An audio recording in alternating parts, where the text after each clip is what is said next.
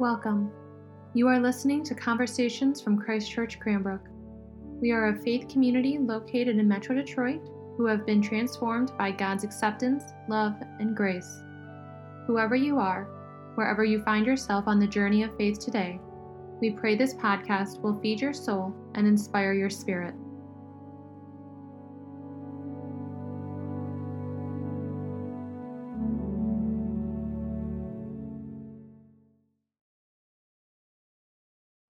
I speak to you today as a sinner to sinners, as the beloved of God to God's beloved, as one called to bear witness to those called to bear witness. Amen.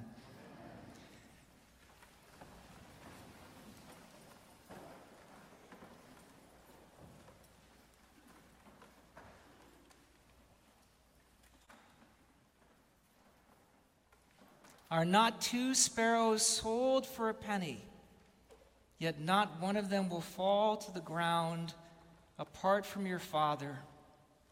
And even the hairs of your head are all counted. So do not be afraid. You are of more value than many sparrows. As I was thinking about this piece of scripture and letting it sink all the way into me over the past week, I found myself actually thinking about the poet Anne Sexton. She won the Pulitzer Prize in 1967 from Boston, was incredibly beautiful, was a fashion model, and became a poet that delved into and created something known as a kind of confessional poetry. There was not a desire that she left uncovered in her poetry, and it shocked people in 1967. It would probably still even shock some of us today. Um, Sexton died by suicide in 1975, and her last book of poetry was called The Awful Rowing of God, and it begins with the poem that I put in front of you today in your bulletins, and for those of you at home, will be appearing right here. And I want to begin with this a story, a story, let it go, let it come. I was stamped out like a Plymouth fender into this world. First came the crib with its glacial bars, then dolls and the devotion to their plastic mouths. Then there was school, the little straight rows of chairs, blotting my name over and over but undersea all the time. A stranger whose elbows wouldn't work. Then there was life with its cruel houses and people who seldom touched, though touch is all. But I grew. Like a pig in a trench coat, I grew. And then there were many strange apparitions the nagging rain, the sun turning into poison and all of that saws working through my heart. But I grew. I grew. And God was there like an island I had not rowed to. Still ignorant of him, my arms and my legs worked, and I grew. I grew. I wore rubies and bought tomatoes and now, in my middle age, about 19 in the head, I'd say, I am rowing. I am rowing. Though the oarlocks stick and are rusty, and the sea blinks and rolls like a worried eyeball, but I am rowing.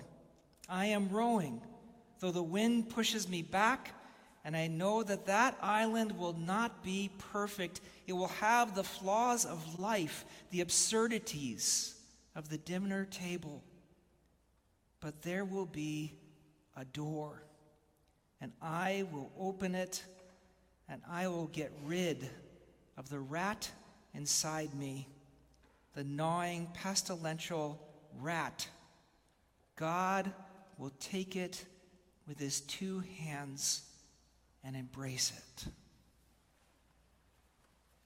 I find this an incredibly beautiful poem because Sexton is speaking out of her perspective as someone who suffers profoundly with mental health issues.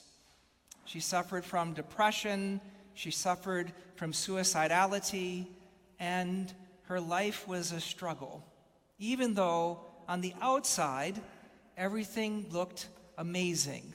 She was beautiful, she was tall, she was thin, all the things that seemed to be admired at the time glamorous, accomplished. Inside, she was dying. And yet, she had inside of her, among all the desires she looked for in this life, all the things she tried to give voice to, she identified in her life a deep desire for God. And in this sense, to me, she is a witness to us. So many of us inhabit lives in which we experience devastation that no one sees. So many times we inhabit worlds in which we can, to the naked eye, appear quite accomplished, and yet inside we struggle. So many of us are crippled by addiction and disease and death, often in ways that would scarcely not be seen if it wasn't for the fact that we might tell a friend. All of us know that brokenness. It's the fabric of being a human being. It comes to us whether we are ready for it or not. It comes to us no matter how successful we are. It comes to us no matter how much money we have. We all will experience that brokenness in life. And one way or another, it comes. And all of us experience that desire for God. It is a fundamental fact of human nature. We all want to know and love, and more importantly, to be known and loved by God. This is baked in to who we are as human beings. And the tragedy of life is we often try to place other things into that place where God should be. And we find ourselves worshiping a career that is quite ephemeral. It's here today and gone tomorrow. Worshiping our accomplishments, our place in the, the world around us, our community, worshiping even the success of our children. All of these things come and go and have no place and the place that God should be. And we become miserable without understanding that desire for God and God's desire for us.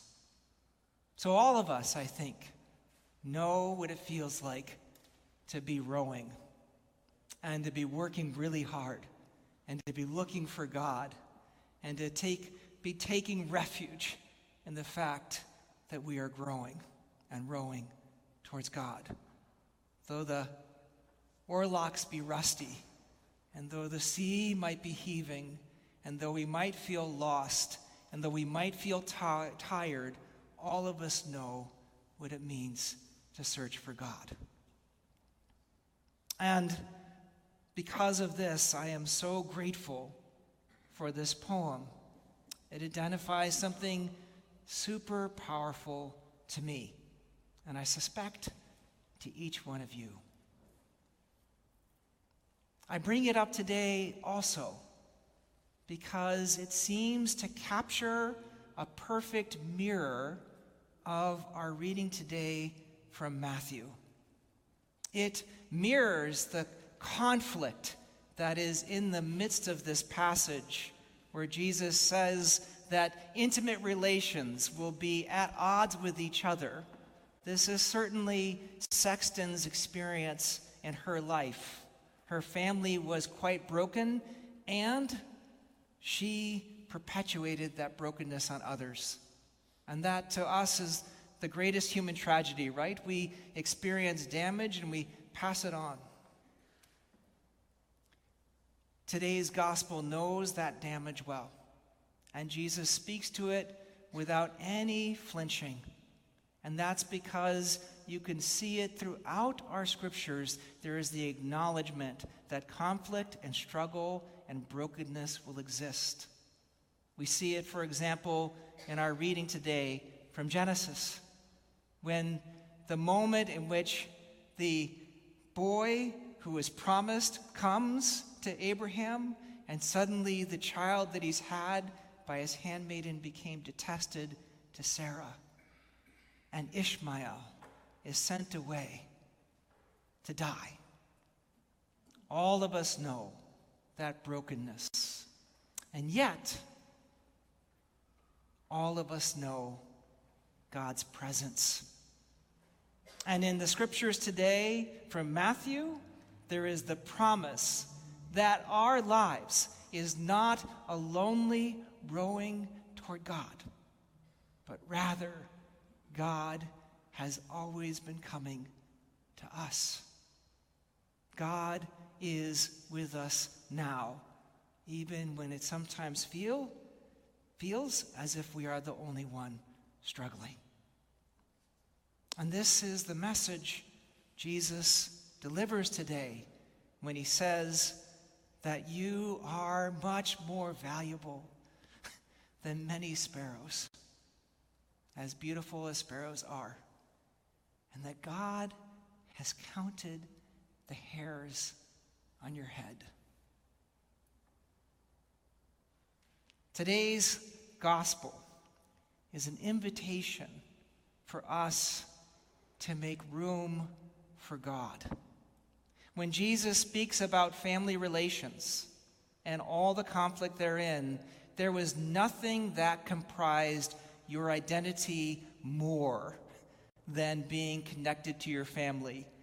In fact, it was knit within the names of the Jews. Simon Bar Jonah, Simon son of Jonah. This was the way in which Simon knew who he was, and the community knew who he was. And so when Jesus speaks these words of that breaking with your own family, it was dangerous talk, more so then than now. And you and I know that there is a point in life when you have to define yourself in relation to your family. And the gospel asks us to find as your deepest point of identity your relationship with God. And in that place of family strife and connections, we can place everything you use to create your identity. The new job you have, or the new car you bought, or the new things you're doing, or the exciting things that are happening to you, or the fact that you're looking forward to going on vacation like it's something that you can barely control. All of these things are good. They're part of what it means to be human. But none of these things can get in the way of your relationship with God. And my, my task for you this summer is to make room for God. You'll notice that I didn't say, make room for church. Now, I would love it if you make room for God by coming to church. I have an interest in this relationship, but I am more invested in your relationship with God. And if getting in touch with God means stepping back from church for a bit, then God go with you. Because your relationship with God, that inner journey, is more important than any kind of outward observance of religion. And when you ask yourself the question, how can I get in touch with God? Be creative. Think about what it is that you need to truly address. I, I hear often people who say, well, in the summertime, I find God in nature, not in the church. And I, I find that hard to believe from my perspective because when I get into nature in the summertime, I don't make space for God, I make space for ticks. I'm not a huge fan of nature. I don't have like those wonderful Emersonian epiphanies where suddenly I see the world around me all interconnected. I just see like this is a hard hike and I can't wait to get back home into some air conditioning. and I'm at an age now that when I go to the beach, I don't make space for God. I make space for skin cancer. I just, uh, I find it just like, I, I spend all my time just policing this incredibly fragile skin that God has given me. What does it mean to make space for God? I think that Sexton actually does this out of necessity. She goes through everything in her life that is a strong desire in prayer and contemplation, and she finds herself exhausted and admits her spiritual poverty and turns to God in prayer. That is what it means to make space for God. Admit your spiritual poverty and make room for this God who is coming towards you. Everything in Matthew, everything we read, is predicated on the fact that it is Christ Jesus who always comes to us first. And so, when Jesus gives these words today in Matthew, his point is not to somehow make you hold fast to your own self sufficiency, but rather to recognize your spiritual poverty and the inner journey that makes its way into your soul and out through your actions when you return the love that God has for you in Christ. The final piece of art I want to share with you today is from Eliot Porter, and it's an incredible piece the song Sparrow. It's it's just meant to be a little trigger to you to maybe help your prayer life this summer. And uh, the reason why I love this photo is it's of a sparrow, and it's gorgeous, and it's so easy initially to miss the sparrow in the picture because it's all black and white. But once you see the sparrow, you can never see the background again. Once that sparrow emerges in the picture, you cannot keep your eyes away from it, and you see it as beautiful. So are you and God's eyes. That is the assurance of today's gospel. So are you. You are of more value than many sparrows. And finally, as a way to close, I've asked Veronica to sing a song that is inspired by today's scripture. His eye is on the sparrow.